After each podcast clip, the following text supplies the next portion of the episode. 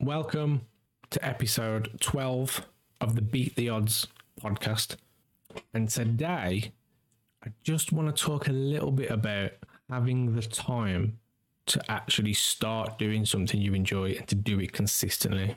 So, on my Twitter recently, I've been coming across a lot of posts about not being able to be consistent on, on Twitch or YouTube through things like jobs, families. They've just got shit to do. They, you know, they don't have much ideas. It, they're very tired. They're burnt. People are getting burnt out very quickly. And there are days when you just don't want to do what you're doing anymore. And it's not out of the fact that person doesn't actually want to do it anymore. It's because the tiredness and the time and effort involved is clouding their memory of what their passion is. And I just want to put this out there because I have struggled with this myself recently and I've struggled with it quite a lot over the last few years. And I'm very lucky to have people around me that I can talk to that will get me out of a funk. And if you can get around those people, that's great. If you don't have any have anyone around that, my DMs are always open. I am happy to be that person to hopefully try and help you from stopping and quitting something that in 10 years you really going to wish you hadn't quit. And I'm not saying that, you know, people, it, it's COVID, right? So we've had a lockdown. There's been an absolute ton, squillion, dillion, billion people start streaming, start doing YouTube channels um, that have died, fell off the face of the earth. Um, that's because obviously they just did it for fun, maybe make a little bit of money on the side while they're furloughed or something or working from home. They're obviously going back to the office now, they're going back to their jobs. And it's, you know, it was never that important to them, which is fine. There are those people, that's totally cool. However, there are still a large percentage of these people that are going back to work, that are able to now go and see friends and family, that still have that passion for what they are doing, but they're struggling to find the time. Now, I had this, and I'm pretty sure in episode nine, I think uh, I spoke a little bit about a little bit about this, um, and that was that I had to take a step back and I had to make a giant list of everything that I wanted to do, a separate list of everything I needed to do, and then I had to prioritize that list into what is the most important. For example, if I have a YouTube channel and I have a Twitch channel, which one is more important to focus on for growth and exposure? Well, it's YouTube because YouTube's more discoverable, right? Is it going to be more important to put a video out on YouTube or even possibly just do some research on SEO, marketing, keyword research, editing tricks, gear, etc. Start learning and give yourself a little bit of knowledge on the subject, or make your Twitch look nice and pretty. Well, it's pointless making your Twitch stream nice and pretty if no one's there to watch you. So, with that, I kind of want to say that you need to make a list of all the things that you want to do, whether it's short term or long term, make another list of the things that you would need to do, and this may be longer than the want list. If the, the want list could be like four or five things, right? Start a YouTube channel, start a Twitch channel, etc. The need list may be longer because it breaks each one of those down into okay, what do you need if you want to do a YouTube channel? Well, you need a camera. Does that mean you need to learn about cameras? You're going to need um, a streaming software like OBS or Streamlabs or Stream Elements. Do you need to then learn which one to use, how to use them? If you want to do a Twitch stream, you're going to have to learn about alerts and all this extra stuff. So that list is going to be longer. But once you have that list, you can sit there and you can break it down and go, right, what is the most important thing I can do? And you can also split it into four different boxes. The first box is the most important tasks that are also fast, quick, efficient tasks. So things like you want to start a YouTube channel, guess what? You need a YouTube channel, right? You can't move forward without setting one up. So do that first. Anything that's quick, fast, but is imperative to you moving forward. The second box, which is what you move on to next, is the time consuming tasks that are still important. The ones, for instance, so you've set your YouTube channel up, cool. Now you need to make the videos. That's the long part. That's going to take time. You've got to learn things along the way. But however, you don't have a YouTube channel if you don't have any videos, right? Then the third box is things that are not as important, but are still fairly quick to do. So, for example, that could be uh, tweaking your branding a little bit, maybe making some graphics, maybe doing a bit of um, hashtag research, things like that. Things aren't aren't imperative to your growth, but will help you along the way. And then in box four, you're going to list all the things that are going to take you a million years and that aren't that important. So, for example, if you were to set up a Twitch channel, sitting there and spending hours and hours and hours on a pretty overlay that no one's going to see isn't that effective, right? It's something that you could do, but only after you've done the rest. So that's something that I got to do anyway. And then I managed to split out everything that I do, plan it out a little bit better. And then that enabled me to focus on what I was doing. And, and like I mentioned in episode nine, from this might differ for you, but I mean, there's not really many other things that you want to gain, whether it be um, creating content or doing things like e-commerce. The the two things are financial and exposure. Those are the two things. You either want something to bring you an income so that you can continue to do this, so you can upgrade um, your setup, maybe upgrade your products, spend some money on some ads, etc. Buy yourself a pizza for the effort, maybe go full time in whatever you're doing. And the other side of it is exposure. So you want to grow, you want to get your products out to more people. You want to get your stream and your YouTube out to more people that can either learn from you or be entertained. You want people to follow you, you know, you want to increase your follower numbers so you can help more people, etc. You want to meet more guests, all that kind of jazz. So those are the main two key things that you need to focus on.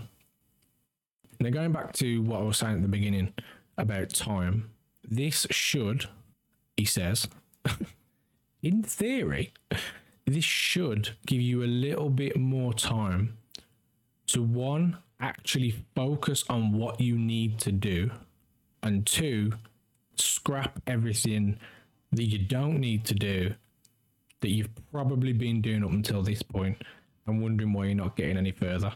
Trust me, I did it as well. I know it's a pain in the ass, but sometimes these tasks can be incredibly boring. Sometimes we actually quite like making to-do lists, but then you make a, a to-do list of a to-do list of a to-do list, and then you just get lost in to-do lists, and then you're like, oh my god, what the hell am I doing? So break it down. Just break it down a little bit, just so that you know what to focus on. For example, for me, income wise, I would focus on my clothing brand because it's sales and selling products and it needs to be out there. Exposure, it will be my YouTube channel because think of the return on investment, right? So the investment originally is me recording the video format. From the video format, I can then use that in so many ways. So if I spend whether an hour on a podcast, whether a four hour stream, from that, I can do multiple things. So, for example, with the podcast, I can split the audio out so that the podcast goes on things like Spotify and Apple, etc. So there's the podcast in audio form. I can post it on YouTube as the full podcast. I can then take clips, make them into YouTube shorts. I can use that then on Instagram and Twitter and TikTok, all from one form of content that took me four hours or an hour. And yes, there is extra time in cutting them down, making the right format. But if you imagine, if you spent your weekend, say a Saturday morning, four hours on a Saturday morning, it's a long time. An hour is a podcast, right? But say if you were streaming, you did four hours. If you if you are a creator on Instagram, you could spend four hours creating posts, maybe um, on Canva or doing or maybe go out. If it's a nice day take some selfies take some nice pictures with a nice landscape etc bulk create your content. Then throughout the week you can then start adding things like captions looking into hashtags have that already and it's a hell of a lot less work to do in the week than going out and doing those things every other day. Because there's going to be times where you want to come home you want to sit in the warm and you want to get something productive done, but you don't want to go out and start taking selfies in the middle of the night or trying to record a podcast at 11 o'clock at night when your brain's completely fried from work. So that's what I do.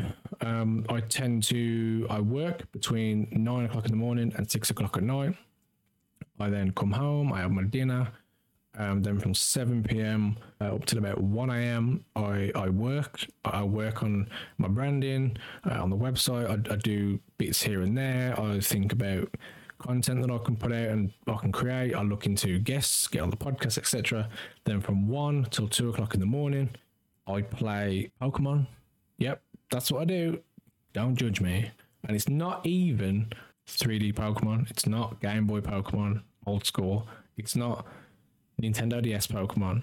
It is um, the free online trading card game with actual cards. Yes, I am that sad, but it winds me down. I can't play things like Rocket League, FIFA card because that's just gonna get the adrenaline pumping, and I can't be dealing with it. So for an hour, chill out, play some Pokemon on my second monitor. Maybe watch some YouTube videos or something um, about the clothing brands, marketing research, uh, invest in that sort of stuff. And then I wind down, and at two o'clock, I go to bed and I sleep until seven, sometimes half seven if I'm really tired. Get up, get washed, get to work. There's the deal. Are those days long? Yes. Jesus, yes, they are incredibly long. However, I do get home from work, and it doesn't matter how tired I am, I really do enjoy sitting down in my office and getting shit done because I enjoy it. That's what I like doing. There now don't get don't get that twisted. There are days where I'm like, Jesus Christ, I just need to sit down and I need to just have a drink, maybe watch some TV and just chill out. And those days will happen.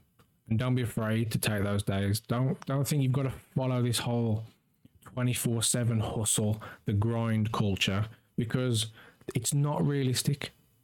Okay, some people can do it Elon Musk, ask yourself this Are you Elon Musk? There's a 99.9% chance you are not remotely like Elon Musk, and that's okay.